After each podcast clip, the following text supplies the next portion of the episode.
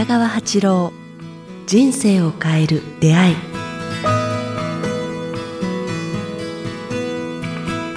こんにちは早川洋平です。北川八郎人生を変える出会い。今日は第45回をお届けします。北川先生よろしくお願いします。よろしくお願いします。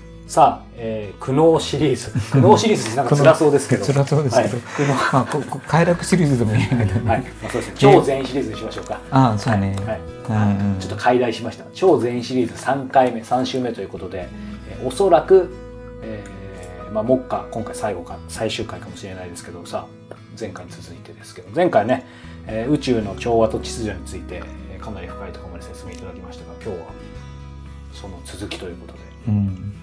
まあ、ちょっと前も言ったけど、この宇宙はとにかく、ある意志があるって、覆ってるものがあるよ。隅々までね。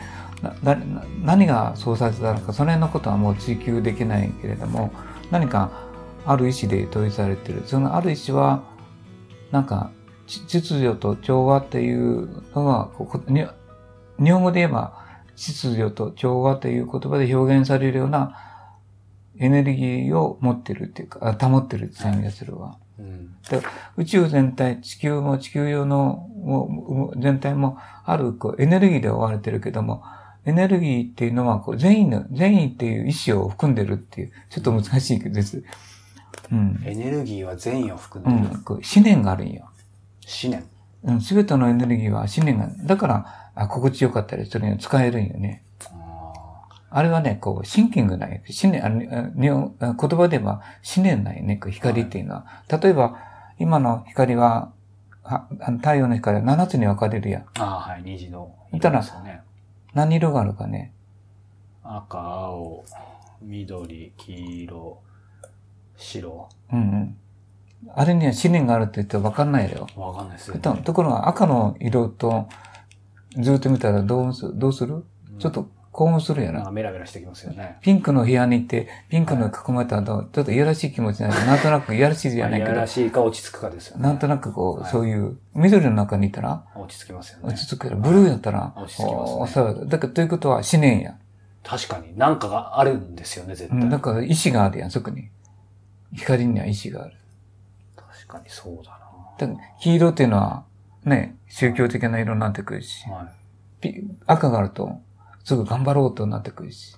それすら、ちょっと僕ひねくれ者なんで、そういうふうにずっと何百年も言わされ続けたから、なんかそういうふうに刷り込まれてんのかなと思うけど、でも確かに青とか緑落ち着きますよね。子供、し知らない子供を連れてっても同じことだと思うよ。赤の中入れてるのとブルーの中入れたら、全然表表情がすぐ違ってくるし、紫色の光の中にいたらなんとなくしおれてくるよ。でも確かにまさに思念ですよね。だって、まあちょっとこう、落ち込んだ時なんかもそうですけど、ブルーって言いますもんね。うんうん落ち込むとも言えるし、落ち着くとも言えるし、だからこう心がこう、ね、安定していく、下がっていく時はブルーっていうし。音楽っていうのはね、突き詰めると僕にとっては色なんよね。あ色のエネルギーで来るんよあ、。なるほど。だ色には、あの、思念があるんよ。で音楽も音にもこうあのエネルギーっていうのはなくて思念があるんよ。だから、楽しくなったりとか辛くなったりするのは、音が持つ思念な。はい。そうですね。思念っていうか、意志っていうかね。はい。だから、そういう意志、エネルギー、エネルギーの、エネルギーねの意志が意志、意志にエネルギーがある。エネルギーの意志か。まあ、それが分かってくれればいいけど、音にも、色にも、光にも意志が入ってるんや。うんで、それを、他の植物たちは言葉ではなくてそのまま受け入れてるんや。そこにシンキングしないってことですね。うん。で、人間はシンキングしようとして言葉を選んだから、なんか、あの、言葉で当てはまようとして、してるわけ。こう、より分けて伝えようとするっていうか。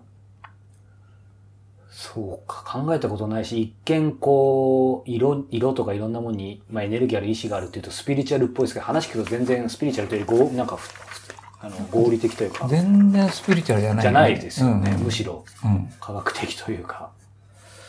そうか、それを、なんか知っただけでもすごい腑に落ちたんですけど、それを知ることで僕らは何が変わっていく変わってくると、それはだから、あんまり悩まなくていいっていうことで。変えか変えていけばいいんでしょうかっていう癖がついてますね、すでにシンキングのうん。だから、植物たちと同じぐらいね、こう、ただ、知っとけばいいのか。あの、向こうのエネルギー、地球の優しさ、宇宙の優しさを受け取ればいいよ。シンキングをちょっと止めて。はい。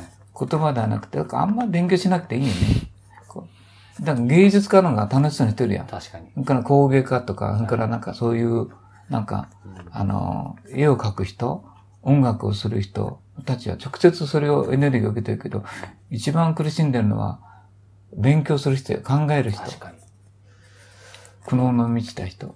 あの先生が以前ね、いろんな勉強会でもやっぱ教えてくださったように、やっぱりそそういうことをこう、知ってれば、なんか目の前に変な話お金なかったり、目の前にすごい大変なことあっても、なんか未来を、うん。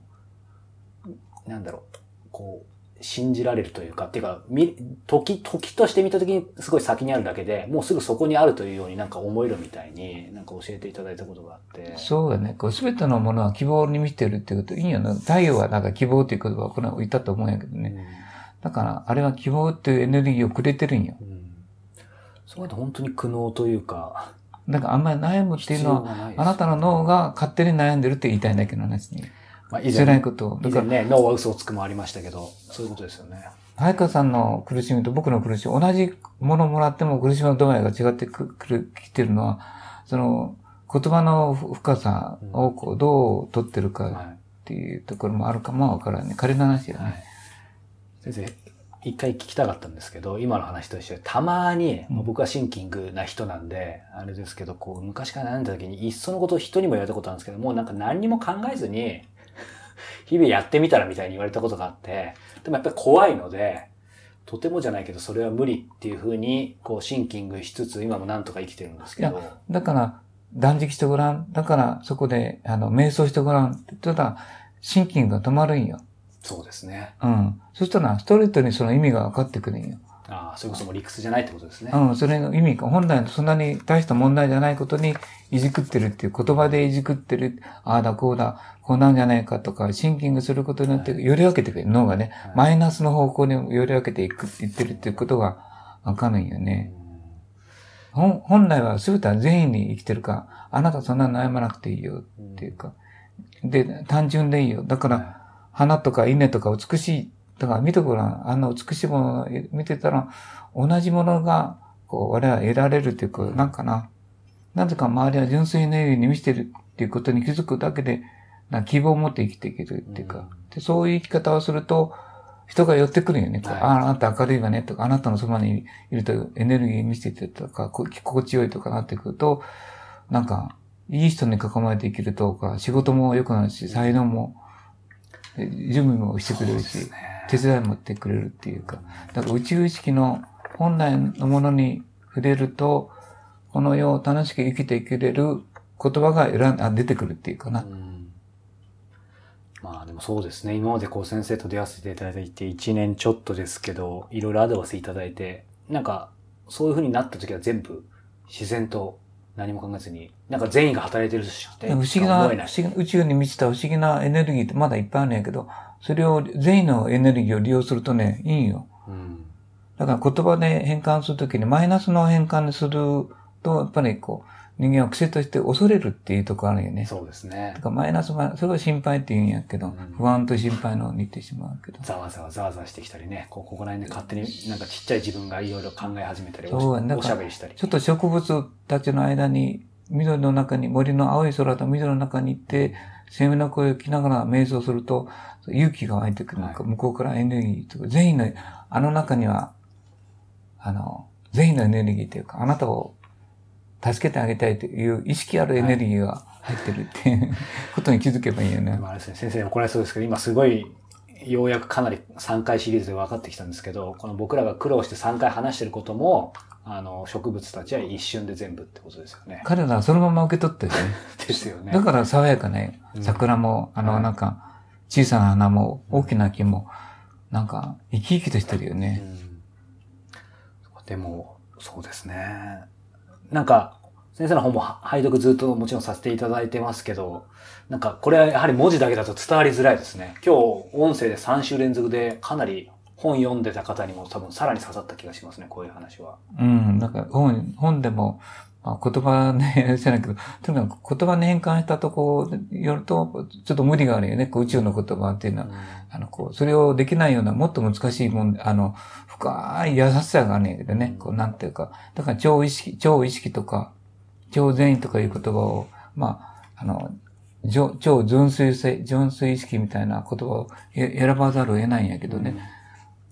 なんかもう少しこう、すべて準備して、はい。あなたに望むものを与えてくれるっていうことを知ってるのが植物たちだと思うんよね。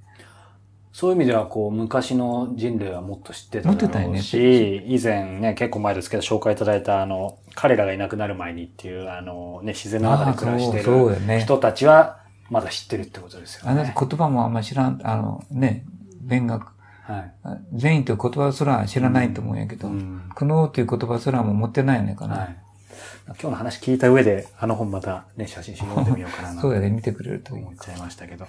さあ、えー、この番組では皆様からのご質問、ご感想を募集しております。えー詳しくは北川八郎公式ホームページをご覧いただくか、こちらのメールアドレス、北川アットマークキクタス .jp、kitagawa アットマーク kiq、アルファベットの q、tas.jp までお寄せください。ということで今日は第45回ですね。はい。第45回をお届けしました。北川先生どうもありがとうございましたあ。りがとうございました。